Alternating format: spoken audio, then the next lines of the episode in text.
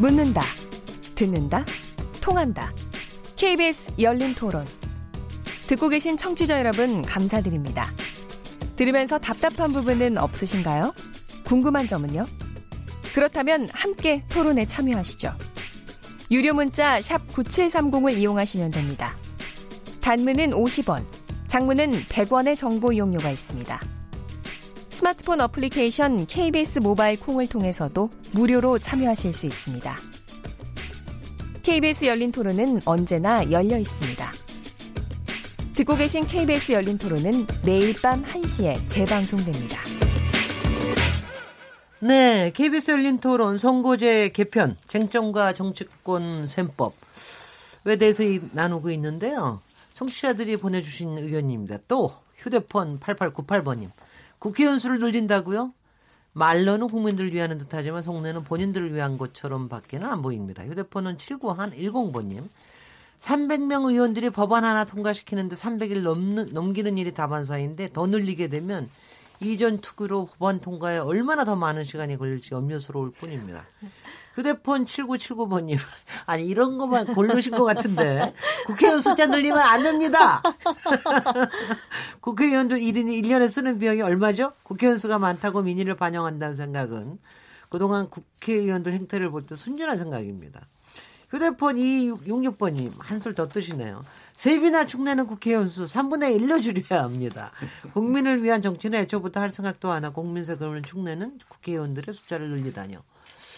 야, 국회의원 늘리는 부분에 대해서는 아예 그냥 못을 딱 받고 시작을 하시니까 워낙 반대 의견이 많아서 이게 참, 어, 힘들 거라는 생각이 들고요. 이 콩으로 전영민 아이디 쓰시는 분, 선거구 개표는 국회의원이 아닌 중립적인 독립 기구에서 정해야 한다고 봅니다. 이, 이 말씀은 여러분 이제 그 중이 자, 자기 못 갔기 때문에 별도로 해야 된다 얘기하지만 그거 자체가 또 헌법에서 정해져 있는 거기 때문에 그렇지는 참 어려울 것 같고요. 제가 저기 이렇게 또 질문을 하겠습니다. 여기 또 이제 시작을 하면은 여러분들이 다 전문가이시기 때문에 이거를 하나하나 다 얘기를 하시면은 사실 뭐 얘기가 어디까지 가야 될지를 참참잘 모르겠는데요. 그러니까 저는 뭐냐면 저는 저기 바깥에서 보는 입장에서 제가 얘기를 하겠습니다. 저는 저도 개인적으로는 선거 저 국회의원 수 늘린다 고 그러는 거에 대해서는 아마 그거부터 하자면 국회 없애자는 소리 나왔고 한 무서워서 그 얘기는 도저히 안 될 것 같다. 근데 이제 바로 얘기하시는 게 선관위에서 2년 전, 3년 전인가 내놨던 안이 지역구를 200으로 줄이고 그다음 비어 저 비례를 100으로 늘리면 바로 얘기하는 그 비례성도 상당히 좀 강화가 되고 굉장히 좀 합리적으로도 사람들이 보일 수 있을 것 같은데 왜 이거는 기본적으로 안 되는 겁니까? 왜 근본적으로 안 되는 건지 뭐 좀 질문을 드리고 싶습니다. 저는 선관위가 이 안을 내놨기 때문에 저는 안 됐다고 보거든요. 현재까지는. 아, 저는 네. 이건 사실 정치권에서 나왔던 이야기예요. 근데 이걸 정리를 해가지고 네. 선관위에서 이번 내놓으니까 여야가 전부 다 반대를 하는 거예요. 근데 저는 이것이 아, 그동안 저... 반대하고 싶었는데 못 하고 있다가 선관위에서 하니까 반대하는 겁니까? 그, 렇죠 다른 속셈들이 있는 거예요. 제가 볼 때는 이겁니다. 네. 지금 우리가 굉장히 솔직할 필요가 있는데 이제 네. 이제는 그 더불어민주당이나 자유한국당도 자기 속내를 이야기해야 돼요. 결국은 그 두 힘이 결정할 수 있는 그런 힘이 있지 않습니까? 아까 첫 번째 이겁니다. 이제 다, 다당제라는 것에 대해서는 일반적으로 다당제가 좋고 양당제가 나쁘다는 개념으로 이야기하면 안 돼요. 우리 박원수 박원수 의원님 같은 경우는 그 좋은 다당제가 자꾸 없어집니다라고 이야기하는데 역으로 저 같은 경우는 양당제가 더 한국 정치 문화에 맞다라고 생각하고 있거든요. 그런 면도 있기 때문에 다당제라는 거 하나. 그 다음에 그 아까 이제 그 연정이라는 걸 말씀을 이제 쉽게 하셨는데 정당한테 그렇게 큰 힘을 줄 우리는 권력 구조가 아닙니다. 그 내각제당 가능한 거지. 내각제는 여수 야대가 나오면 안 되거든요. 얼른 연정해서 이제 집권당을 만들어야 되는데 근데 이런 것 때문에 이제 그 연동형 비례대표제가 나오고 쉽게 나오는데 우리는 다른 문제예요. 이 선거구 제도가 지금 국회에서 이 여야 간의 이 독점적인 걸 없애기 위해서는 가장 좋은 경계선이 뭐냐. 그러면 200대 100이다라는 것은 합리적인 제한이에요, 이거요. 네네. 근데 이걸 어떻게 하냐면 100은 중요하지 않습니다. 200개 지역구를 어떻게 하냐. 네. 저는 이제 이따 이야기 한번 한 번 하려고 합니다만은 도농 그 복합 선거구제 저는 네. 실질적으로 제가 제초에 최초 최초로 얘기했다고 생각을 하고 있는데요. 그 부분에 대해서 공평하고 합리적일 때는 선거구 제도가 바뀔 수가 있어도 거기에 대한 합의가 없으면 한 걸음도 더 못 나갈 것이다라고 생각을 하고 끝으로 다른 당에서는 우리 박원수 의원님 다당제가 아주 좋다고 생각 안 한 경우가 많습니다. 아니 그리고요. 뭐 아니, 말씀을 그... 드리자면 많은 국민들도 다당제에 대해서 혼선으로 느끼시는 분들도 꽤 있, 는것 같습니다. 그럴 수 있죠. 네네. 특히나 이제 권력 구조가 대통령제이기 때문에 네. 대통령제와의 조응이라는 측면에서 우리 현실에 맞느냐 이런 이제 비판도 있습니다만 좋고 나쁘고를 떠나서 현실이라는 겁니다. 다당제라는 게 대한민국이 대체로 양당제 경향을 갖는 이런 나라지만 한 번도 양당제 했던 적이 없어요. 네. 늘 제3당이 출연을 하고 또 제3당이 흔들려서 없어지고 양당제로 회귀했다가 다시 제3당이 나오고 이건 그냥 있는 현실입니다. 있는 현실이기 때문에 이 현실이 제대로 자리 잡도록 이 선거제도를 바꿔주자는 게 취지고요. 국회의원 숫자를 늘리자는 거는 그야말로 현실적인 이유 때문입니다. 선관위에서 제안했던 200대 100도 저는 합리적인 아니라고 생각해요. 2대 그 1로 하면서 비례성을 높여주자는 거. 근데 지금 이미 선거제도 선거구가 253개인데 그러면 쉬운 세계를 무슨 수로 없애냐? 이게 우리가 선거구 획정할 때 보면요. 선거구 하나만 통합이 돼도 거의 내전 수준의 상황이 됩니다. 국회가 올스톱돼요. 과거에 그런 전례들이 있었어요. 쉬운 세계 없애려면 아예 선거제도 개혁 논의 자체가 표류해 버릴 겁니다. 때문에 어, 우리가 이제 인구당 의석수를 다른 나라들하고 비교해 봤을 때도 국회의원 수가 그렇게 많다고 볼 수는 없거든요. 이제 아까 여러 그 청취자들께서 비판적인 의견을 주셨는데 어, 그렇게 비판적인 의견을 주시는 이유는 국회가 일은 안 하면서 특권만 누린다. 네. 그래서 저희가 제안하는 것은 특권은 줄이고 그리고 의석수는 합리적으로 늘려서 이, 이 선거제도 개혁이 실제 이루어질 수, 이, 이루어질 수 있도록 하는 이제 그런 논의의 물꼬를 좀 터보자라는 게 이제 의원수 늘리자는 그런 제안의 취지입니다. 네. 아니 그 네, 네. 저도 네, 기회를 네. 김미정, 좀 주시면 김미, 좋겠는데요. 김미정 의원님. 네. 아 뭐, 죄송합니다. 김미정 교수님. 네. 네. 음. 박원순 저기 의원님 말씀 제가 여러 가지로 많이 동감합니다만은 의원 수를 늘리자라고 하는 부분은 저는 절대로 동감할 수 없다라는 말씀을 드리겠고요. 어, 그 이유는 뭐 여러 가지 이유를 들 수가 있습니다만은 한국 국회의원들이 의원 수 늘리자라고 얘기할 때 세비는 반으로 깎고 어, 또 보좌진도 반으로 깎자라고 얘기하지만 그렇지 않다는 거 너무 잘합니다. 우리 지방 의원 의원들 무급으로 시작해도 다 유급되잖아요. 네. 유급하고 나니까 이제 보좌진 늘리라고 그러잖아요. 네. 그거는 뭐 시작할 때와 나올 때가 다르다라고 하는 건 국민도 알고 다 아는 사실이 아닌가 하는 생각이 들고요. 사실 200대 100이라고 하는 것은 2003년에 범정치국민개혁협의회라고 하는 게 만들어졌을 때요. 박세일 위원장이 중심이 되었을 때인데 그때도 200대 1을 제안했었습니다. 네네. 아, 그러니까 역사가 오래된 것이다라고 얘기할 수 있는데요. 어, 그럼에도 불구하고 어, 정치권이 이것은 받고 있지 않는데 저는 의원수를 늘리지 않으면서도 200대 1로 갈 수 있는 방법은 네. 네. 2대1로 갈 수 있는 방법은 결국은 비례대표를 지금과 같이 운영하지 않는 게 방법이 아닐까 생각하는데요. 어, 비례대표를 권역별로 하되 에, 그 개방형 명부로 가서 의원 한 명한 한 명에 대해서 후보 한 명한 한 명에 대해서 유권자가 투표할 수 있도록 한다라고 하면 그리고 그것은 얼마든지 연임이 가능하도록 한다라고 하면 지역구에 지금 있는 의원들도 비례대표적으로 옮길 수 있는 의원들이 많이 있다고 생각하기 때문에요. 그런 경우에 있어서는 내 지역구 없어지니까 안 된다. 이런 경우는 없지 않을까 이런 네. 생각을 하고요. 어, 짧게 한마디만 더 붙이면요. 한국 정치에 있어서는 다당제일 때 국회가 가장 활성화되었다. 대표적으로 어, 87년 민주화 이후에 각종 오공 청문회 이런 것들이 이루어질 수 있었던 것도 다당제 하에서 가능했고요. 어, 또 두 번의 탄핵 소추가 있었던 것도 어, 다당제 의회에서 네. 있었습니다. 그러니까 다시 말하면 제왕적 대통령제의 권한을 견제할 수 있었던 의회가 다 다당제 의회였다. 라고 말씀 주셨죠. 2000년도 1월 달에 대한민국 국회에서 아주 기가 막힌 일이 벌어졌죠. 몇 년도요? 2000년도 1월 달입니다. IMF 이후인데요. 의원 정수를 10% 줄였어요. 네. 299명을 273명으로 그때 김대중 대통령 때인데요. 그리고 나서 이제 다시 이거를 복원하려고 하니까 엄청나게 그 논쟁이 많았었습니다. 그때 비례대표만 줄였습니까? 어, 그때 뭐 같이 조금 조금씩 줄였었죠. 네. 그래서 제가 2003년도 15년 전에 도대체 대한민국의 국회의원 정수를 얼마 정도로 하는 게 적절한가를 음. 가지고 OECD 국가 을 상대로 해서 적절성에 대한 비교 분석을 했습니다. 네. 그때 사용했었던 지표는 이제 대표성이라는 문제와 효율성이라는 문제를 가지고 했기 때문에 대표성은 총 인구수 네. 그리고 우리나라의 GDP 규모 네. 그 다음에 이제 효율성 문제를 가진 중앙정부 예산 그리고 중앙정부의 공무원 수 아주 간단하게 이 네 가지를 가지고 시뮬레이션을 해보니까 당시에 나온 거는 대한민국 368명에서 379명까지 나올 수 있다라는 걸 했었었습니다. 2003년도입니다. 2003년도에 15년 그런 15년 전에 얘기를 했었던 거예요. 그런데 제가 그때 360명으로 늘리자라는 그게 주 목적이 아니라 273명을 3, 299명으로 늘리는 거가 그렇게 아주 우리가 생각하는 잘못된 것은 아니다라는 이제 이런 부분들을 얘기를 해줬고요.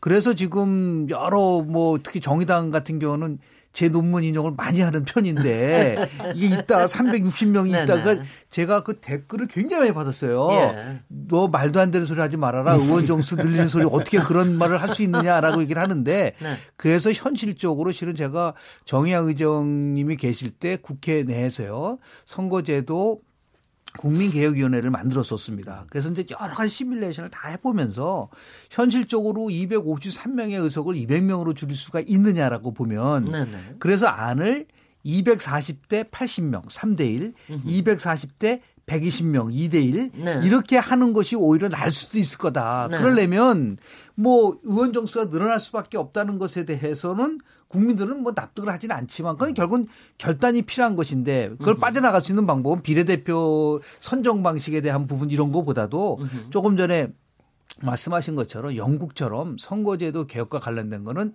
손을 떼라. 네.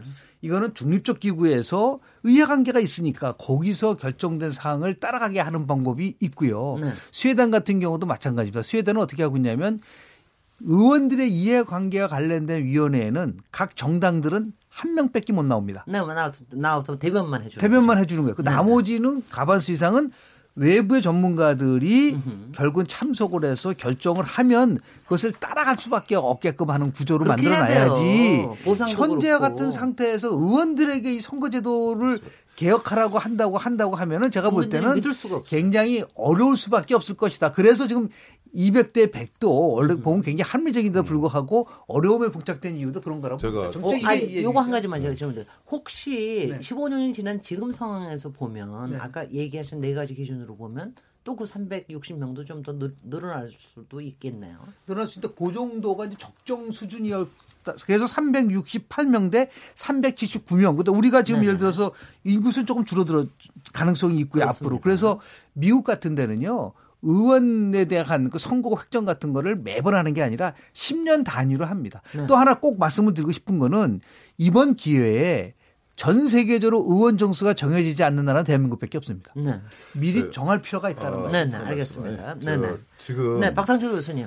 숫자를 늘리자라는 것은 제가 볼 때 기존 질서를 크게 손대지 않고 뭐 비례대표제를 늘리면서 뭐각 뭐 당의 제 다당제도 보장되는 그런 시스템으로밖에 안 들려요. 그래 그래 가지고는 계획이 이룰 수 없는 문제고 뭐 우리 김, 김영준 교수님께서 이제 정확하게 뭐 데이터를 뽑았다 하지만은 그게 얼마나 정확하겠습니까? 제가 알기로는 저는 대, 미국이 대통령이 하고 있다면은 우리한테는 굉장히 중요한 롤 모델이라 저는 생각하거든요. 거기는 하원은이 435명이에요. 약 60만 명 정도의 한명 정도 돼 있거든요. 그래서 국회의원 숫자가 많다 작다라는 것은 함부로 할 얘기는 아니고 지금까지 몇 명을 해왔냐 현실적인 문제 그다음에 국민들은 어떻게 생각하냐 저는 굉장히 중요하다 봅니다. 국민들이 음. 유권자이기 때문에요. 근데 여기서 핵심이 뭐냐면 200대 100도 사실은 현실적으로 힘든 것이 253을 200으로 하려니 어떻게 해야 될 거냐 이 말이죠. 저는 그래서 이제 이런 걸 한번 제안해 볼게요. 과연 비례대표제 한국에 꼭 있어야 되느냐. 저는 심각하게 생각해야 된다 보거든요. 저는 국회의원들 뭐그 각, 각 지역에도 대단한 전문가들이 좀 많다 봅니다. 나는 교수가 전문가라고 안 봐요. 각계각층을 대표하는 사람이 저는 대표성이 저는 있다고 볼 때 300명이 전원이다 이제 그 지역구로 한다라고 할 때는 많은 우리가 생각을 할 수가 있어요. 과거에는 선거 제도 바꾸자 새정치 국민회의 때부터 했습니다. 김대중 대통령이 당선되고 나서는 그때는 모토가 뭐였냐면 지역주의 정당을 없애자. 그래가지고 또 동원됐던 것이 소송구제는 놔두고 비례대표를 어떻게 손을 볼까 해서 한번 나왔고 그 다음에는 이제 정당 투표제를 아까 이야기했듯이 도입해가지고 뭔가 국민들이 정당을 원한 경우 그, 지, 그 의원 수가 의원수로 가도록 하자 이거 이렇게 나왔는데 저는 이제 이걸 제안하고 싶은 거예요. 복합선거구제가 실질적으로 좀 논의를 하고 있습니다. 제가 알기로는 도농복합 도농복합 즉 무슨 네. 뜻이냐면 광역시 100만 명 이상 요즘 광역시는 사실 인구가 제일 많이 모여 있지만 이, 이거 굳이 소송 구제 갈 필요가 있느냐. 뭐 각 구, 뭐 서초구, 강남구 뭐가 차이 있겠느냐. 네. 갑을. 그래서 거기는 중선거 구제를 해가지고 크게 권역을 나눠가지고 숫자를 갖다가 배정해서 뭐 한 선거구에서 4명 내지 5명이 나올 수 있도록 하면서 의원 숫자는 좀 조정하는 거. 그리고 네. 지역을 만약에 또 그런 식으로 해버리면 대선거가 돼버려요. 그래서 이제 그런, 그런 그런 경우는 소선거를 유지한다. 이럴 때는 저, 전제가 뭐냐면 비례대표제를 거의 고려를 하지 않는 거예요. 뭐 그런 식의 논의를 해가지고 합의를 봤을 때. 근데 합의를 봤을 때 뭐가 중요하냐면 각 정치권이 미안하지만 각 정치권이 도덕선언을 할 수는 없어요. 내 이, 이해하고 이해 타산하고 맞구나. 그래서 저는 앞으로 어, 어떤 논의가 돼야 될 것 같냐면 한 번은 각 우리가 제도를 이야기하고 장점만 이야기할 거 아니라 이것이 그러면 정치 현실적으로 받아들 받아들이려면 어떻게 해야 되느냐 이 논의를 좀 하고 싶고 제가 도농 복합 선거구제에 대해서는 그 가능성이 높다고 제가 좀 이따 가면 역설을 하고 싶습니다. 두 가지만 아니, 말씀을 지금, 드리겠습니다. 지금 이렇게 좀 얘기를 하면 네. 어떨까요? 다른 이해하셨을 거라고 생각이 되는데 이제 저기 그 국회의원 수를 늘리느냐 하는 부분에 대해서는 대충 다 이해를 하신 것 같습니다. 아 근본적으로는 안 되지만 정말 그걸 바꾼다 그러면 굉장히 뭐가 달라지긴 달라져야 되겠구나라고 하는 거는 이해하신 것 같고요. 그 다음에 소 지역구 선거와 비례대표를 할 때는 또 굉장히 그럴듯하게 보였는데 근데 가만 보니까 선거하는 방식을 좀 달라지면은 또 도농 도농 지금도 얘기 들으니까 도농 복합 즉저 복합제로 하는 것도 그것도 그건 뭐냐면 중대 선거구제와 소선구제를 복합으로 하는 거죠. 그러니까 이것도 굉장히 또 괜찮을 수 있는 안으로 또 들립니다. 그래서 예. 여기에다가 이렇게 하나하나 좀 이렇게 덮어 놓으시고 그러고 난 다음에 이게 어느 만큼의 현실 가능성이 있는 부분이야 이렇게 넘어가시면 어떻겠습니까? 예, 두 가지 예. 짧게 말씀드리고 네. 현실 가능성 문제 말씀드릴게요. 의원 숫자는 그렇습니다. 이게 선거제도 개편해서 어, 연동형 비례대표 가자는 이유로 의원 숫자 늘리자는 것도 있지만 객관적으로 우리나라가 의원 숫자 그렇게 많은 나라가 아닙니다. 앞서도 말씀드렸는데 아까 이제 미국 얘기를 하셨는데 미국이 예외적으로 의원 숫자가 인구 대비 자, 작은 네, 나라 작은 편이고요. 네. OECD에서 우리가 제일 낮더라고요. 예, 제일 작습니다. 단원제하는 나라 비교를 해보면 그리스가 인구가 5분의 1인데 국회의원 숫자가 우리하고 똑같아요. 300석입니다. 양원제도 아니고 단원제인데. 그래서 아까 이제 김영준 교수님 뭐 360석 이상 돼야 된다고 이미 한 10년 전에 연구를 하셨다는데 어떤 학자들 같은 경우에는 500명까지도 아, 인구 대비로 본다면은 늘릴 수 있다 이렇게 주장하시는 분들도 있어요. 그리고 김민정 교수님 못 믿겠다. 아, 당장 뭐 특권 줄이겠다고 지금 하겠냐. 내년도 그 국회 예산이 6,300억입니다. 국민들 입장에서는 6,300억 가지고 300명 쓰는 것보다 6,300억 가지고 360명 쓰는 게 국민들한테도 도움이 되는 거라고 저는 생각을 해요. 그리고 지금 국회의원들의 특권이 여러 가지가 있는데 저희가 시뮬레이션을 해보니까 지금 1억 5천만 원 받지 않습니까 연봉을 한 1억 정도로 줄여도 근로자 평균 임금보다 훨씬 더 높아요. 두 배 이상 높습니다. 그 정도 줄일 수 있다. 그리고 국회의원의 가장 큰 특권이 보좌관입니다. 지금 보좌진이 10명이 됐는데 인턴 2명까지 그것도 뭐 최소 두명 이상, 많게는 뭐 한 반 정도까지 줄이자 이런 논의들이 나와 있습니다. 그리고 그걸 보완할 수 있는 의정 활동을 지원하기 위해서 다른 대안들도 얼마든지 논의, 논의하거나 검토 가능하다는 생각이 들고 아, 물론 이제 의원 수 늘리는 거에 대해서 일반적으로 국민 여론이 부정적인 건 사실이지만 정치 개혁을 하려면 선거제도 개혁을 아, 하려면 그리고 어떻게 보면 우리 주권자들의 주권을 더 확대한다는 측면에서 봤을 때도 지금쯤 한번 전향적으로 검토할 필요가 있지 않을까 이 말씀을 드리고 싶고요. 그 박원석 의원님은 너무 심상정 위원님의 저 얘기를 그대로 얘기 저희 당의 입장이니까. 당의 네. 입장만 당론이니까. 네, 네. 그리고 아까 말씀하셨던 중대 선거구제는 논의의 전제가 완전히 다른 겁니다. 그거는 이제 비례대표제를 하지 말자는 얘기예요. 네. 자유한국당이 그 주장을 지금 도농복합 선거구제를 들고 나왔는데 그 밑에 깔린 얘기는 연동형 비례대표제는 본인들은 안 받겠다. 있다 이 얘기고요. 현실적으로 말씀을 드리면 민주당은 중대선거구제를 절대 못 받는다 이렇게 얘기를 하고 있습니다. 왜냐하면 이게 도시 지역에서 어, 중대선거구제를 하면 민주당한테 유리할 게 하나도 없어요. 네. 지금처럼 승자 독식을 해야 더군다나 지금 정치 지형에서 민주당이 싹쓸이 할 수 있는데 이걸 왜 자유한국당하고 나눠 갔냐. 이 판단이 명확하기 때문에 그 논의는 현실 가능성이 없고요. 또 중대 선거구제는 해외 사례를 보면 하는 나라가 거의 없습니다. 어, 과거에 일본하고 대만이 했었는데 이게 문제가 많아가지고 일본 같은 경우에 개파 정치, 금권 정치에 온상이 돼버리니까 네. 90년대 중반에 중대 선거구제를 버렸어요. 네. 대만도 마찬가지고. 그래서 우리 현실에도 잘 맞지 않는다. 그런 점에서 완전히 다른 이, 이 출발점이다. 중대 선거구제를 꺼내는 거는 네. 그 말씀 좀 드리고 싶어요. 네네. 이 요거 한 가지만 미리 저 청취자들께 말씀드리면은요. 정계 특위에서는 솔직히는 어느 한 당이 반대를 해도 이게 앞으로 하나도 못 가기 때문에 지금 얘기하신 대로 연동형 비례대표제는 누가 싫다고 그러 어, 어디가 싫다고 그런다. 저 중대선거구제는 누가 싫다고 그런다. 이렇게 하나하나 저 그다음에 그 국회의원 수 누리는 거는 누구도 총대를 안 말라고 든다. 그래서 뭐 이렇게 얘기하면 하나도 앞으로 못 가겠군요. 아니, 그래서 일본 일본의 예를 들어보겠습니다. 일본이 어. 지금 최근에 2인 내지 6인의 중대서군제를 했었었습니다. 네. 그래서 뭐 개파 정치라든지 근권 정치가 굉장히 심화됐는데 기적적으로 95년도에 선거제도를 개편합니다. 그게 지금 현행의 일본식 권역형 비례, 권역별 비례대표제예요. 네. 300명, 200명을 뽑았는데 당시에 그 선거제도 개혁을 총괄했었던 분이 도쿄대 교수였었습니다. 제가 이제 한국 선거학교 회장 자격으로 가서 만나서 물어봤었습니다. 이것이 어떻게 해서 가능했느냐라고 물어보니까 의외로 간단했었어요. 음흠. 지금 우리 나와 있는 것 여러 가지가 있죠. 지금 예를 들어서 박 교수님은 그냥 비례대표 없애버리고 네. 지역구를만 있으면서 거기서 도농복합제로 해서 가져가는 방법 뭐 네, 네. 많이 나오잖아요. 네. 그 안에 관련된 거를 다 놓고 시뮬레이션을 다 했다는 겁니다. 네. 그래서 어떤 것이 과연 일방적으로 한쪽이 불리한 걸 잡을 수는 없지 않습니까? 그렇습니다. 그래서 보니까 아 이것이 그렇게 절대적으로 예를 들어 당시에 자민당이 불리하지는 않겠구나 하면서 하나 이 개파 정치가 남아 있기 때문에 이것을 조금 개파의 보수들을 위해서 좀 배려를 해주셔서 탄생한 게 바로 일본식의 석패율 제도입니다. 그러니까 그런 식으로 해서 조정을 한 거예요. 그래서 네. 우리도 지금 뭐 절대적으로 안 되는 것도 없고 다만 이것이 어떠한 선거적 결과가 가져올 것이냐에 대한 부분들 지금 뭐 그 시뮬레이션이라는 게 뭐 지난 총선 때 시뮬레이션도 있지만 앞으로 이게 1년 반 이후에는 정당 지지율도 지금보다 훨씬 다르게 변화될 가능성도 그렇겠죠. 있고 네. 그래서 그렇게 해서 좀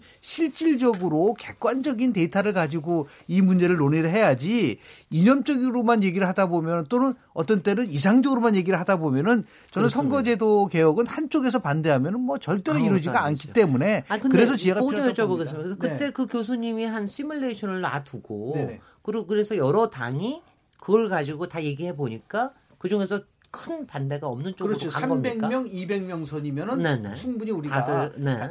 어느 정도는 이걸 받아들일 수 있다라고 해서 네. 채택을 해서 96년서부터 일본이 선거 제도를 개혁을 한 겁니다. 음, 네. 제가 한 가지 팩트만 확인시켜 드릴게요. 그 일본식 석패율 제도하고 약간은 다르긴 한데 지금 선관위가 2015년도에 제안한 안에 보면은 비례대표와 지역구 중복 출마를 열어놨습니다. 네. 그래서 지금 이제 중진들 같은 경우에 의석수를 줄이거나 또 비례대표를 늘리면 이게 이제 자기들이 삼선 사선 이런 거 보장이 안 될 수 있다 이런 우려가 있는데 그렇지 않다는 점을 말씀을 드리고 그래서 지금 국회에서 의석수 늘리자는 제안을 정의당을 포함해서 여러 이제 의원들도 하고 계신데 동시에 이 중복 출마를 열어놓겠다 일정 부분. 100%는 아니더라도 한 30% 정도. 그래서 어 그렇게 반대하는 특히 이제 뭐 소선거구제 하에서 자기한테 유리한 선거 지형에 있는 의원들 같은 경우에 많이 반대하지 않습니까? 네. 그분들이 어, 지역에서가 아니더라도 비례대표로 당선, 당선, 될수 있는 그런 길도 부분적으로는 열어두는 안을 지금 논의하고 있다. 팩트만 네. 얘기해 드릴게요. 네, 네. 지금 말씀하신 건 독일식입니다. 네.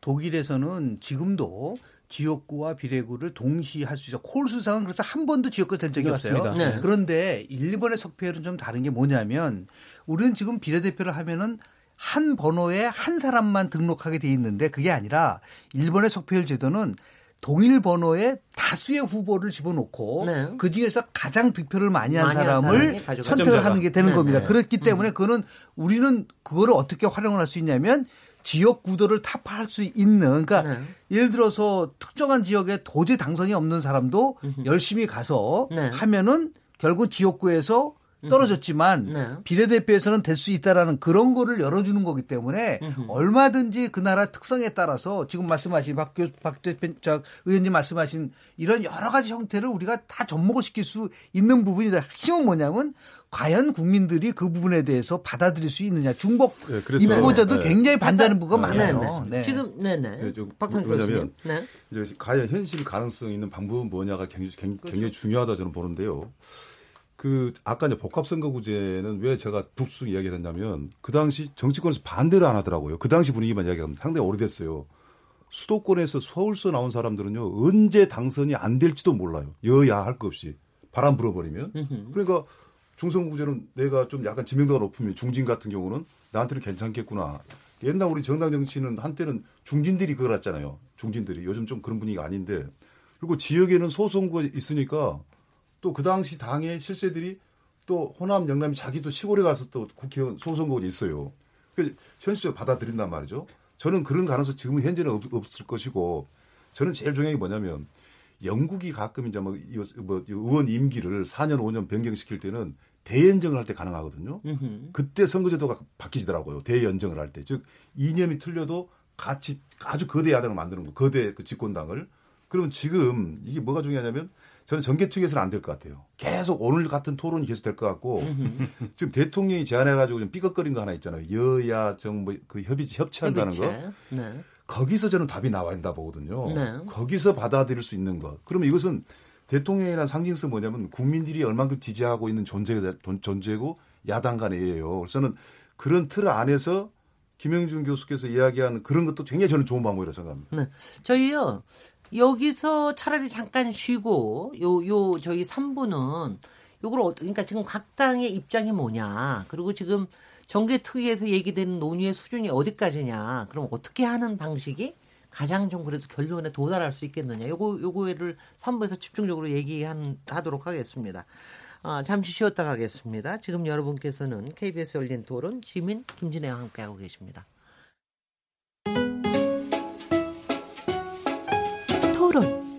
듣기만 하면 답답하시죠? 유료 문자 9730으로 문자 보내시면 토론에 참여하실 수 있습니다. 짧은 문자는 50원, 긴 문자는 100원의 정보 이용료가 있습니다. 스마트폰 어플리케이션 모바일 콩을 통해서도 무료로 참여하실 수 있습니다. KBS 열린 토론은 당신을 향해 언제나 열려 있습니다. 네, KBS 열린 토론 청취자 여러분들 의견 소개해드리겠습니다. 휴대폰 4959번님, 행정부에 비해서 입법부는 예산과 인력이 부족하다고 봅니다. 행정부의 견제를 위해 국회의원을 늘리고 비례대표를 확대해야 한다고 봅니다. 정치 혐오로 국회의원 수 늘리는 것에 대해 반대하는 것이 안타깝습니다. 콩으로 꼼냥이 아이디님, 후원금 많이 낸 비례 순으로 뽑는 게 비례대표 아닌가요? 과연 비례대표 누가 되었는지 아는 국민이 얼마나 될지 궁금합니다. 비례대표에 대한 또 사실 상당히 또 부정적인 의견도 많으신 것 같습니다. 콩으로 성구석 아이디님.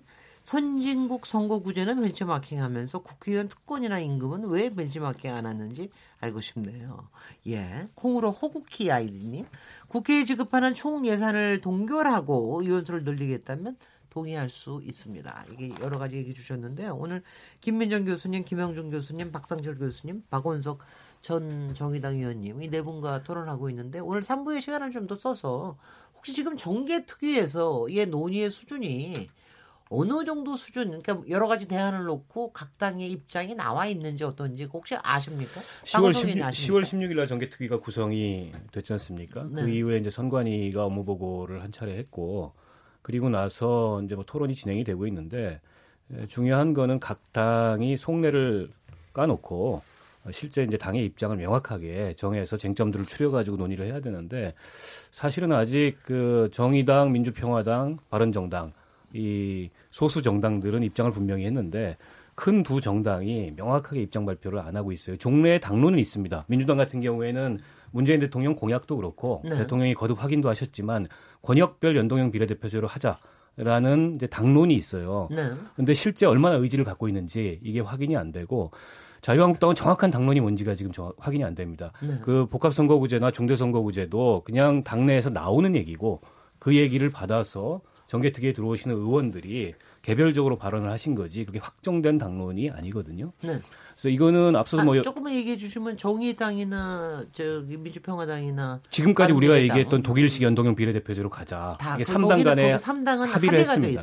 합의를 했고 시민사회 단체 들까지 네. 정치개혁 공동행동이라 그래서 한 500개 정도 시민단체들이 모였는데 네. 거기까지도 합의가 다 돼 있는 상황이었어요. 그러니까 의원 수는 360석으로 늘리고 60석으로 하고 예, 연동형 비례대표제 하고 대신에 네. 국회의원 특권은 줄이고 네. 국회 예산 동결하고 그러니까 240대 120으로 가는 겁니까? 그거는? 아니 253대 나머지 이제 360석에서 그 더 남는 부분 107명 네네. 정도를 이제 비례대표로 하자는 거죠. 그러니까 2대 2에 조금 못 미치긴 하는데 그 상당히 합의해서 만든 안이 좀 나름대로는 좀 힘이 있습니까? 어떻습니까? 아, 그래도 여전히 이제 선거제도 개혁에 네. 어, 결국에는 결정적인 키는 네. 두큰 정당이 갖고 있는 거죠. 근데요, 그거는 아시는 대로 얘기해 주시면은 아, 솔직히 자유한국당도 지난번에 지방선거 끝나고 난 다음에는 마치 이번에는 꼭 저기 선거제도 개편할 듯이 막 그러더니 흐물흐물 흐물흐물 이렇게 지금 용두사미가 돼버리고 있고요. 민주당도 마찬가지로 대통령 이야기 얘기할 때만 그렇지 그 이유가 뭡니까 이렇게 자꾸 네. 저거 하는 어, 이유? 뭐 여러 가지 어려움에도 불구하고 저는 만약에 선거제도 개혁이 된다라고 한다면 뭐 개혁이라기보다 변화가 있다라고 한다면 이번이 그럴 가능성이 매우 높은 국회다라고 생각은 하고 있습니다. 왜냐라고 하면은 어 사실 그 유럽의 비례대표를 하는 나라들을 연구한 학자들의 연구를 봐도요.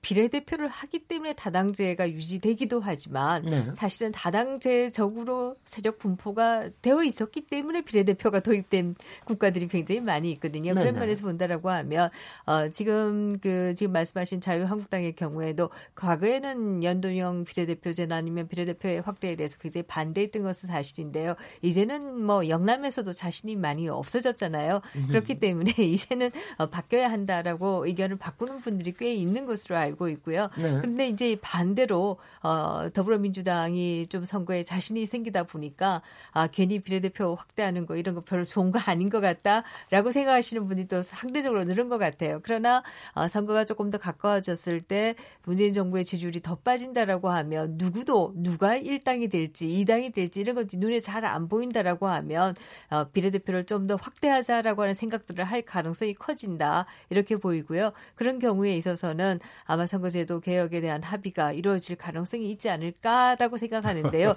이게 선거제도 뭐, 이게 개혁을, 개혁을 위해서는 대통령 지지가 좀 빠져야 돼요. 예, 그럼에도 불구하고 이게 이제 이런 면은 있습니다. 당 네. 전체를 보는 사람들의 생각과 네. 자기 지역구를 보는 사람들의 생각은 또 조금 다를 수가 있거든요. 자기 지역구를 보시는 분들은 당이 어찌 되건 말건 어쨌든 내 지역구를 지키는 것이 중요하기 때문에 그런 분들의 경우에는 이 지역구를 손대는 것은 절대로 안 된다. 이제 이렇게 될 가능성이 크고요. 사실 선관위 안 중에서 200대 1의 경우에는 그런 면에서 본다라고 하면 어 오히려 박 의원께서 얘기하신 것 같이 예, 의석수를 360석 정도로 간다라고 하면 합의의 가능성은 커지지만 어, 2대 1로 가면서 현재 지역구를 줄이자라고 하면 합의의 가능성은 그만큼 더 줄어들겠죠. 그, 네네. 저 의석수 네. 의석수 부분은요 너무 쉽게 이야기하고 있는데 그게 있더라고 심리가요. 얼마 전까지만 해도 국회에서는 이번에 선거법 개정된다고 이야기를 하더라고요. 아마도 잘 설득하고 늘리면 국민들이 받아들일 거라 생각하고 있어요. 근데 국민이 받아들일 정도가 되려면 모든 정치권이 합의를 봐가지고 이 선거제도로 가야 된다라고 국민한테 내놨을 때는 그게 가능할 수가 있어요. 네. 근데 지금 식으로 이대로 가자 말자 이렇게 저스티스 정의 논쟁을 숫자적으로 해버리면 저는 의원수 늘린다는 것은 저희 거의 저는 불가능하다고 보고 지금 더불어민주당은 현재는 어느 선거도 다 이길 수 있다고 이제 보기 때문에 어떤 안도 이제 보지만 아까 말한 대로 복합선거구제는 상당히 이제 좀 거부적인 반응이 있다는 건 저는 저는 저도 확인은 했어요. 그 예측 불 예측성이 이렇게 높지는 않습니다. 그렇죠. 그래서 저도 네. 이제 뭐 이, 이, 거 만들 처음에는 혼합 선거구제를 하다가 학술적인 용어로서 좀 멋이 없기를 이제 복합 선거구제로 바꿨더만 그대로부터 복합 선거가 돼버렸어요 지금요. 근데 이 문제는 이제 야당에서는 하나의 변화를 위해서 한 번은 생각해 볼 수 있는 이해관계가 네. 있는데 저는 예를 들어서 다당제를 위한 그 뭐 연동형 비례대표제가 정의당 같은 이념 정당이 있으면 저는 100% 찬성해요. 네.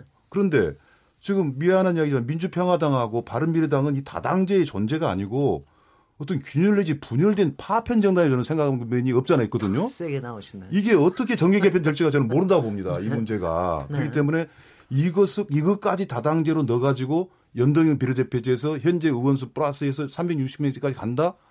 그건 절대로 정갈하지도 않고 국민들이 받아들이지도 않고 정치권에서 합의 보기 저는 힘들다고 봐요. 아까 우리 박 의원님께 말씀한 대로 그 주장은 세게 나오지만 실질적으로 양당에서 이것을 양당이라고 해서 힘이 많다고 힘으로만 장악한 게 아니라 과연 그것을 받아들일 만한 명분이 있는가 저는 네. 없다고 저는 봅니다. 예, 예. 김한중 교수님. 음. 어떤 선거 제도라는 건 게임의 룰을 얘기를 하는 건데요. 네.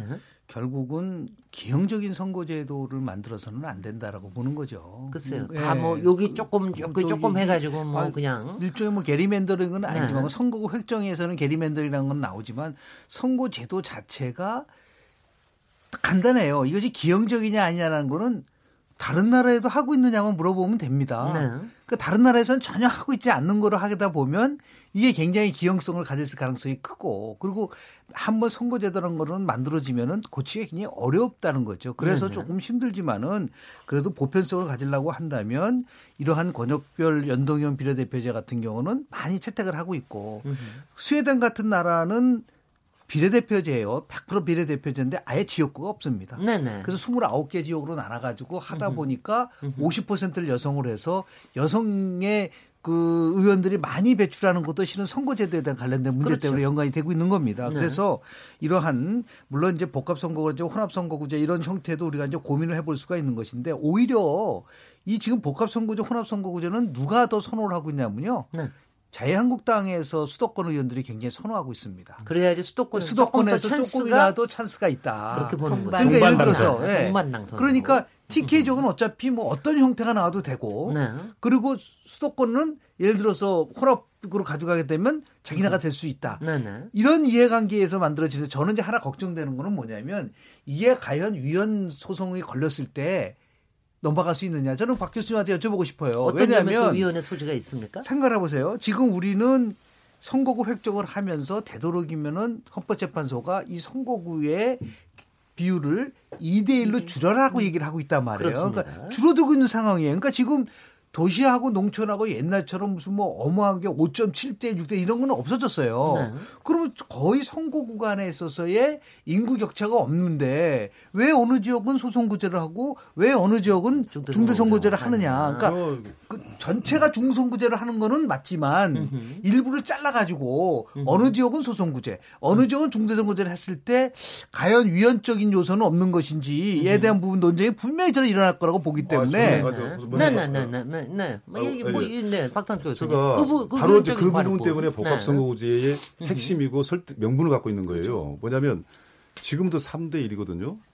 2대 1. 아, 2대 2대 2대 1. 2대 1이란 말이죠. 네. 그러면 2대 1을 하면 거의 그 배가 되는 거나 마찬가지고 2대 1이라 하면 인구가 그렇죠. 편차가 어, 편차가. 편차가. 네. 근데 그것은 아직도 세계적인 기준에서 맞지가 않아요. 예? 심지어는 기준이 1대 1입니다. 시, 예, 심지어는 7, 7%도 유연이라는 경우가 있거든요. 일본은 2대 1로 하고 있습니다. 미국 가격. 근데 그러니까. 저는 이제 이것을 줄이는 방법이 뭐냐면 계속 이대로 놔두면요. 2대 1도 점점 시골 인구가 뭐 없어지고 있다 보면 뭐 넓어지고 어떤 선거 그러면 기가 막힙니다, 이게. 네. 그런데 왜 이제 저는 이제 비례대표제라는 것을 의식을 하지 않고 이제 이야기를 하게 되면 도시에서 중선거제 한다면은 그 인구가 많지 않습니까? 인구 많으면 할당을 해주잖아요. 그래서 그 숫자를 할당해주고 그 기준이 항시 지역의 숫자하고 맞물리 가는 거예요. 그래서 오히려 양 지역은 소선거구를 하고 주, 지역을 중선거로 해버리면요. 전체 선거가 대선거로 갚을 수밖에 없거든요. 그러면 중선거를 여기다 20만 원 한다. 뭐 지역이 15만 정도가 평균이더라. 그러면 15만 단위로 인구 비례는 아까 말했던 1대1로 갈수록 더 좋은 거니까 예를 들어서 도시 지역은 15만 명 하나씩 배정할 수 있는 것은 중공 중선거구제 도입했을 땐 가능한 거예요. 그래서 네. 오히려 그것은 위원회 여지가 아니라 그 문제를 말끔히 해석할 수 있는 방법 중에 하나는 겁니다. 아니요, 아니 그러나, 기술적으로 그러나 기술적으로 네. 말씀드려서 이 부분에 이 부분에 네. 대해서는 김민정 교수님 네. 반론 좀 얘기 듣고요. 어, 지금 말씀하신 것처럼 선거구의 크기가 커지면 커질수록 편차는 줄어드는 것은 사실이에요. 우리가 과거에 유신 시대나 또 오공화국 때 중선거구제라고 해서 2인 선거구제를 한 적이 있는데요. 그때도 인구 편차는 줄어들었습니다. 그럼에도 불구하고 같은 대한민국 국민 가운데 왜 하필이면 인구가 100만 이상이면 중 2인 선거구고 인구가 100만 이하면 1인 선거구여야 하는가 이것을 합리화할 수 있는 어떤 원칙도 존재하지 않습니다. 그렇기 때문에 뭐 거의 지금 현재 있는 나라들 중에 복합 선거구라고 해서 그렇게 인구 100만 이상이면 얼마 이렇게 하는 나라가 없는 이유도 왜 어떤 국민은 100만 가뭐 2인 선거구에 하고 어떤 선 어떤 지역은 1인 선거구에 하는지 이것에 대한 합리화할 수 있는 원칙이 없기 때문이다라고 말씀드릴 수가 있고요. 그냥 말해 쉽지만 그렇게 간다라고 하면 저도 위험 가능성이 음. 상당히 커질 가능성이 있다. 이게 이제 중대 선거구제가 네, 보편적이지 않은 것도 문제이고요. 지금 지적하신 것도 문제고. 어, 이게 자칫 이 제도 설계를 잘못하면요. 양당 이외에 나머지 정당들, 제3 정당들을 구축하는 효과를 냅니다, 오히려. 그러니까 지금 이 어, 수도권이나 음. 이런 도시에서 음. 중대선거구제를 하는데 그걸 만약 2인 선거구제로 설계를 하잖아요. 양당은 동반 당선되지만은 나머지는 당선 가능성이 없어지는 근데 이런 아니, 그 선거제도가 될 가능성이 그것도, 높아요. 그것도 매번 싸우겠네요. 2인으로 했다, 3인으로 요 했다. 요 전제는 뭐냐면 비례대표제를 안 한다는 네, 얘기입니다. 비례대표제를 안 한다는 전제예요. 이런 중대선거구제를 한다는 건 지금 자유한국당의 주장이거든요. 더더욱 중요한 것이요. 사실 네. 이제 이 점 IT 시대로 오면 올수록 지역 기반의 이익이라고 하는 것보다 지역을 떠난 이익들이 굉장히 많거든요. 요즘은 네. 뭐 오히려 무슨 카페 활동이 음. 자기 지역의 어떤 행사보다 더 중요하고 이렇지 않습니까? 인터넷상에서 이렇게 다양한 이해관계 라고 하는 게 인터넷 공간에서도 있고 또 혹은 뭐 자기의 성별이라든지 아니면 뭐 여러 가지가 있을 수 있는데 가치관에 따라서 꼭 2인 선곡, 1위 선곡 이러면 비례대표를 없애겠다라고 한다면 지역을 기반으로 한 이해관계가 아니면은 대변될 수 없도록 만드는 효과가 아니, 나타난다라고 하는 제, 문제도 제기하고. 싶은 것이 네네. 박당 교수님 굉장히 집요하시네요. 네, 이야기가 나왔으니까 그리고 어쨌거나 정치권에서 네. 논의를 하고 있는 건 사실이지 않습니까? 네. 제가 지역이랑 왜, 뭐, 왜 어디는, 어디는 소, 소선거고 왜 어떤 데는 광역이냐. 저는 선거구 제도는요, 일반적인 보편적, 보편적 원칙도 있지만은 나라마다 조금씩 틀립니다. 네. 그렇지 않습니까? 그런데 이 소, 지역의 소선거를 인정하고 지금 지역 간의 일종의 특성이 있다는 겁니다. 특성이. 그럼 우리 서울로 와봅시다. 서울에 왔을 때 아까 지역이라고 말씀하셨는데 저는 계층 대표를 위해서 하는 거예요. 서울에 일하시면 도봉구, 자꾸 도봉구 이야기합니다만은 가불병이 있다 쳐요. 상식적으로 봤을 때 가불병 차이는 별로 없어요. 그래서 합쳐서 거기서 국회를 그러니까 2인 선거구제는 유신 때 나온 건데 그것은 그 위헌입니다. 네. 중선구제 2인 선거구제가 없어요. 으흠. 예를 들어서 5명 내외로 한다. 그 인구 단위를 그랬을 때 잠깐 그랬을, 그랬, 아, 그랬을 경우 그렇게 이제 그랬을 경우 판도로의 상자가 국민들 입장에서는 겁니다. 사표가 방지되던 것이 어느 정당도 있지만은 예를 들어서 가불명이라 어떤 계층을 대표할 때 저는 이제 사실 정의당 같은 이념 정당을 의식을 많이 해서 이걸 주장했었거든요. 뭐 다섯 명이 된다 할 때는 정의당을 지지하는 사람도 있을 거 아닙니까? 예를 들어 지역구에서. 음. 그 저는 보편적인 현상이라 봐요. 그래서 각 정당이 이념을 가지고 선택을 받을 수 있는 기회가 되는 것인데 소송으로 잘라놓으니까 지역 간의 의미도 없으면서 지역 대표가 나와버리더라 이 말이죠. 그래서 계층 대표를 뽑을 수 있는 것이 중선구제 도입에 큰 의미가 있는데 그 국한시키는 것은 뭐 광역이라든가 그런 우리가 광역시, 특별시, 직하시 뭐 다 구분하지 않습니까? 네. 그런 식으로 저는 구분할 수 있다고 봅니다. 예, 여기서 얘기를 조금 더 돌려가지고요. 그러면은 이제 지금 세 당은 의견이 거의 합해졌는데 자유한국당과 민주, 더불어민주당은 지금 내부의 구성에 있어서도 여러 의견들이 좀 다르고 어, 또 솔직히는 결정하는 포인트도 시간도 지금 정개특위가 올해 말까지 예. 저 활동하게 돼 있지 않습니까? 그 전까지 그 어떤 의견으로 좀 이렇게 소구될 수 있는 가능성을 어떻게 보, 고 계시는지. 그러니까 지금 이게 시간과의 싸움이 굉장히 중요한데요. 네네. 어, 말씀하셨듯이. 그거 얘기하시면 한 말. 요번 정개특위에서 12월 말까지 하고 나면 그 다음에 다시 또 국회로 넘어가야 되는 거죠, 이게. 근데 이제 정개특위를 연장할 건지 여부에 대해서부터 네. 이제 쟁점이 생길 텐데 네. 지금 연장된다고 뭐 장담할 수가 없습니다. 네. 또 연장된다고 했을 때 비교섭 단체 출신인 심상정 의원이 다시 위원장을 맡을 수 있으리라는 보장도 아하. 없어요. 네네. 네. 그러니까 다시 원점에서 논의하는 결과가 될 거고 그래서 저는 연내에 큰 틀의 합의를 봐야 된다. 음흠. 세부적인 법안까지는 연내에 나오지 않더라도 큰 틀의 합의를 보고 늦어도 내년 1, 2월 중에 어쨌든 이 논의를 마치지 않으면 선거 날짜가 가까워져 오면 가까워져 올수록 선거제도 개혁을 손대기가 어렵습니다. 뭐 음. 선거제도뿐만이 아니라 다른 개혁도 선거제도가 가까워지면 이해관계들 때문에 어려운데 이 시기를 놓치면 올해 연말 내년 1, 2월을 놓치게 되면은 어, 이게 다시 이제 원점으로 돌아올 가능성이 있어서 마음이 지금 굉장히 급한 상황이고요. 그래서 지금 이제 그 정개특위 산하에 두 가지 TF를 구성을 했다 그러더라고요. 하나는 네. 국회의원들도 저마다 이게 좀 이해가 다르고 네. 또 이해관계도 다르기 때문에 국회 내부의 공론화를 위한 의견을 모으기 위한 국회 공론화 TF를 구성을 했고 다른 하나는 이제 전문가들로 갖게 자문위원회를 구성을 해서 아마 다음 주 정도부터 이 두 TF나 위원회가 본격적으로 논의가 진행이 될 텐데 역시 제가 우려스러운 거는 결국 민주당 자유한국당 키를 쥐고 있는 두 큰 정당이 자기 입장을 분명히 해야 된다. 네. 그래야 이 논의가 어디까지 진전될 수 있을지 가늠이 가능하다. 근데 자기 입장이 그렇게 딱 얘기가 될 수가 있겠습니까? 어떻습니까? 아니 당내 논의를 모으는 그러니까 당론을 네. 형성하기 위한 절차에 돌입을 해야죠. 제가 한 말씀 드리겠습니다. 대한민국 선거제도 개편에 아주 보편적 법칙이 있어요. 네. 선거 4, 5개월 남겨놓고 합니다. 뭐 영락 없어요. 저는 아. 확신합니다. 내년도 내년 12월 말 됩니다. 말 돼서 그때 가서 아, 상황을 보고 지금까지 한 번도 열린 토론을 한 다섯 번을 해야 되겠네요. 아, 그럼요.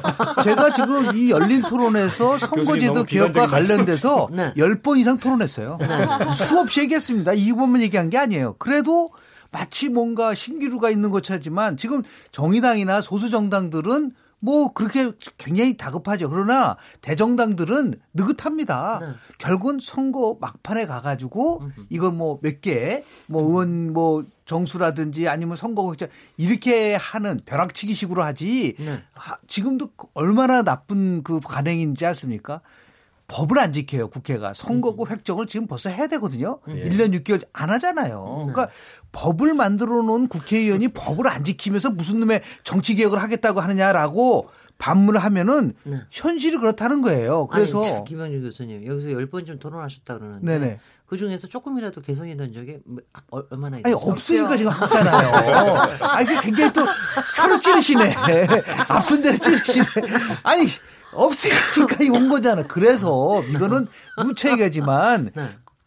딴 데로 넘겨야 된다. 네. 국회의원들한테 절대로 음. 맡겨서는 안 되고 아, 빨리 외부적으로. 아니 근데 지금도 지금 말씀하신 그 부분 지금도 네. 정계 투기가 아니라 딴 데로 넘길 수 있는 게 가능한 겁니까? 아니, 그 합의를 보는 거죠. 선지 큰 방향을 10년까지. 좀 더 솔직하게 이야기하면 네. 네, 바람직한 방법이 현실로 이루어진다는 거 별개 문제거든요. 네. 김영주 교수님 이야기한 것이 맞긴 맞아요. 애국에서도 그럴싸한 운영이 되고 있고 있는데 우리는 불가능해요.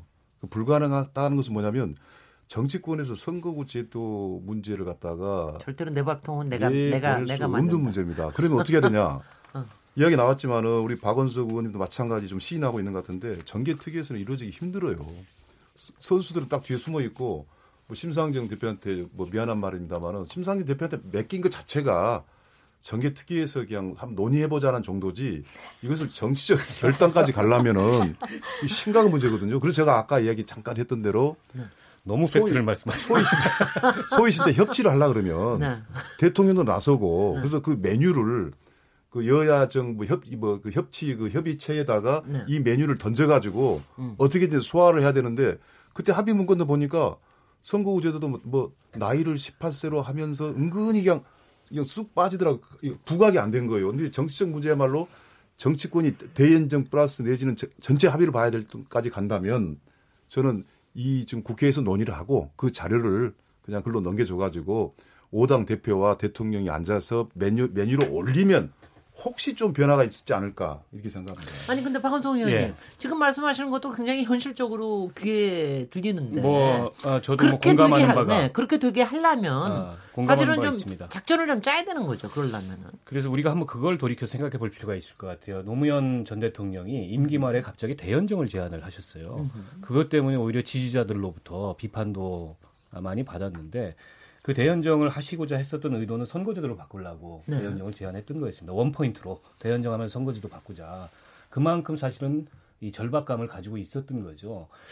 그 정도의 절박감을 가지고 누군가가 나서서 이걸 끌어가지 않으면은 사실은 이게 논의가 표류될 가능성이 굉장히 높다. 이런 점들이 우려스럽고요. 네. 그러니까 뭐 사실은 정의당은 절박감이 있습니다. 네. 그리고 뭐 민주평화당이나 바른정당이나 어, 저희보다 뭐 역사는 짧지만 그런 절박감들이 있을 거예요. 근데 관건은 결국 키를 쥐고 있는 아까 이제 김영진 교수님은 두 당은 급할 거 하나도 없다. 음흠. 선거 3개월 정도 앞두고서 이 논의를 할 거다. 근데 그렇게 되면 안 될 가능성이 좀 높다고 보고 외부 위원들로 이 문제에 관해서 이제 제도 개선 논의를 하는 건 좋은데 결국은 입법 사안입니다. 네. 이게 선거구 획정위도 비슷한데요. 선거구 획정위도 외부 위원들로 다 구성을 해요.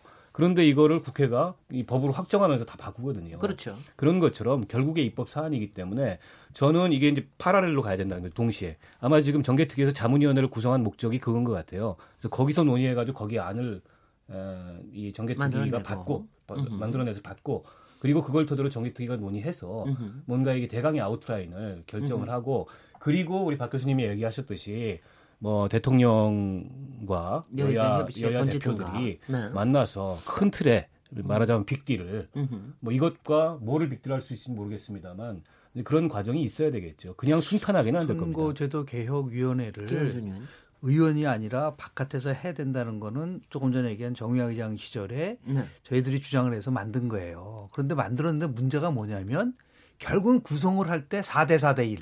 중앙선거관리위원회 한 그리고 여당 넷 야당 넷을 하니까 아무것도 안 된 거예요. 그러니까 결국 뭐냐면 그야말로 외부 전문위원들한테 이거를 주면은 그것을 국회 3분의 2 이상이 반대하지 않으면 받아들이겠다라고 하는 그 나름대로 조치를 취하지 않으면 어렵고요. 현실적으로 보면 결국은 현 상황 속에서의 정치 개혁을 제일 어렵게 하는 걸림돌은 자유한국당이에요. 왜냐하면 자유한국당의 지금 지도 체제가 빅투가 지금 어, 곧 어떻게 될지는 모르는데 무슨 놈의 정치 개혁에 각각 의원실을 가지고 있겠어요. 그러니까 저는 아마도 정상화된다고 한다면 내년도에 자유한국당의 지도 체제가 어쨌든 간에 구축이 되면 으흠. 거기서 또다시 그 논의될 수밖에 없기 때문에 지금은 1차 저는 2차는 저는 심상정 의원이 계속 해야 된다고 봐요. 그러니까 그래서 2차 2차 정치 개혁 특위를 네. 하기 위한 준비 모임으로 1차 개혁, 정치 개혁을 좀 내실화 하면 좋겠다는 걸 현실적으로 말씀드립니다. 아니, 우선 김 교수님이 자문위원회에 들어가셔야 될 것 같아요. 자, 이제 저희 마칠 시간인데요. 뭐 이제 오늘 오늘 그냥 정말 예비 예비 회의 정도를 뛴것 같습니다. 예비를 뛴 것 같은데 그래도 마무리 말씀 한 3, 40초 정도씩 돌아가면서 말씀해 주십시오. 박원석 위원님부터 얘기하시겠습니까? 예, 뭐 오늘 네. 그긴 시간 동안 토론을 했는데요. 어찌됐든 국회의원 정수를 늘려서 선거제도 개혁 논의가 이렇게 본격화됐으니까 차제에 비례성 높은 선거제도로 바꾸자고 하는 것은 결코 국회의원들의 밥그릇을 늘리자는 게 아닙니다. 그렇게 선거제도를 바꿔야 사실은 정치에 대한 효능감이 높아지고 또 이게 국민의 삶의 질에도 저는 영향을 미친다고 생각해요. 국회가 어, 생산적인 성과물은 없으면서 갈등만 높은 이런 뭐 불모에 이런 이 한국 정치 지금 같은 상황을 반복해서는 절대 정치 발전이 있을 수 없다 생각합니다. 그래서 대의 기관인 국회를 구성하는 원리를 차제 좀 바꾸고 국민들도 여기에 관심을 가져주셨으면 좋겠다 이 말씀을 드리고 싶습니다. 네, 김, 김민정 교수님. 네, 사실 네. 뭐 앞에서 선관위 안에 대한 얘기를 했었는데요. 이 선관위 안이라고 하는 것도 하늘에서 그냥 떨어진 것은 아니고요. 학계의 consensus가 있는데 그것을 반영한 것이다 이렇게 얘기할 수 있습니다. 그렇기 때문에 저는 이 학계나 시민단체는 상당히 consensus가 있고요. 이게 다만 정치적으로 협의가 안 되고 있을 따름이다라는 생각을 하게 되고요. 이 정치적으로 협의가 안 되는 것은 결국 의원들이 본인들의 이익을 앞세우기 때문에 그런 것이 아니냐 이런 생각을 합니다. 그럼에도 불구하고 어, 결국 언제까지나 본인들의 이익만 주장해서는 안 될 것이고 이 학계의 컨센서스 또 시민사회의 consensus라는 것을 정치권이 좀 받아들여야 된다라는 생각합니다. 네, 네. 김영준 교수님? 아니요. 네, 김영준 박탄 교수 먼저 하시겠습니까? 예, 네. 그, 저 사실 새로운 정치 틀이 좀 필요하거든요. 촛불혁명 이후에. 근데 헌법 개헌은 어느 정도 좌절이 돼버린 것 같은데 이 선거 제도야말로 상당히 좀 새로운 시대에 맞게끔 바꾸면 굉장히 좋습니다. 근데 지금 우리가 좀 논의한 것이 기득권 세력의 어떤 한계를 느꼈잖아요. 뭐 사표 방지, 지역주의 극복 이런 제도가 저는 나와야 하고 되는데 이럴라면은 대통령을 포함해서 대통령이 왜 제외될 수는 없죠. 포함해서 어, 정치인들이 이건 새로운 정치들을 짠다라는 각오를 가지고 좀 저는 할 필요가 있다고 보거든요. 그래서 지금 국회에서 논의한 것도 좋습니다만은 지금 현재 어떤 한국 정치 권력에서 가장 큰 정치인 중에 하나가 대통령 아닙니까?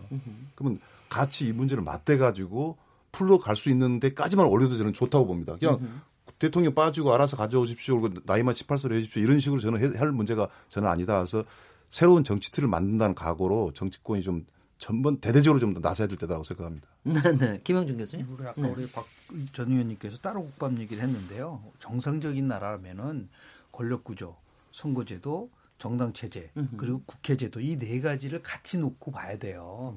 따로 하나 가지고 한다고 한다면 그건 효율성이 전적으로 떨어집니다. 그래서 네. 지금 선거제도하고 권력구조 문제가 밀접하게 갈려 있는데 개헌 얘기는 하지 않고 선거제도만 얘기한다. 그것도 참 넌센스라고 보고요. 음. 그런 국회가 운영되는 데 있어서 영향을 미치는 게 겨우 선거제도인데 또 국회는 따로 하고 이렇게 하지를 말고 종합적 시각에서 어떻게 우리가 조율을 가져갈 것이냐에 대한 제도의 조율성에 대한 문제 가지고 한번 심각하게 고민 을 좀 할 필요가 있지 않겠나 생각이 들고요. 마지막으로 네. 현실적으로 한다면 이번 정치개혁 특위에서는 우리 국회의원이 손 놓고 외부에다가 모든 걸 맡기자를 그거를 최종적 결론을 내리는 거로 이 정치개혁 특위가 갔으면 좋지 않을까라는 생각을 합니다. 예.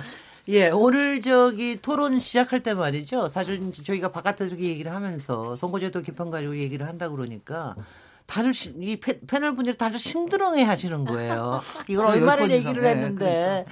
이거 뭐 이거 이거 이번이라고 꼭 되겠나. 그런데 막상 토론에 딱 나오시니까 역시 내곡 나오시고 그리고 역시 희망이 나오시고 그리고 비전도 나오시고 그리고 개혁의 의지도 나오시는 걸 제가 오늘 느꼈습니다. 그런 점에서 우리의 정치 개혁이라는 게 그렇게 꼭 실망할 것만은 아니라는 걸 오늘 좀 많이 느꼈고요. 사실 선거제도 개편에 대해서는 만약 국회의원들은 뭐가 중요하다 중요하다 얘기를 하는데 일반 국민들은 사실 그렇게 뼈저리게 느끼지 못하거든요. 다들 자기네들 밥그릇을 이제 뭐 좀 많이 만들거나 아니면 부시거나 아니면 그 안에 나누는 방법을 어떻게 하거나 이런 것만 가지고 얘기하는 것 같아서 상당히 좀 씁쓸하고 그랬는데 이번에 아까 박상철 교수님 얘기하신 대로 이번에 어 아니 먼저 김영준 교수님 얘기하신 대로 정계 특위에서 과감한 결단을 좀 하고 네. 그다음에 그게 또 거기 나오는 결단을 그다음에 여야정 협의체로 해가지고 받고 거기에 대통령도 좀 같이 전체에 좀 참여하는 뭐 이런 식으로 가면은 뭐가 되지 않을까 이런 기대를 가져봅니다. 오늘 토론에 참석해 주신 김민정 경희대 교수님, 김영준 명지대 교수님, 박상철 경기대 정치전문대학원 교수님, 박원석 전 정의당 의원님 감사드립니다. 저는 내일 7시 20분에 다시 돌아오도록 하겠습니다. 감사합니다. 고맙습니다. 수고하셨습니다.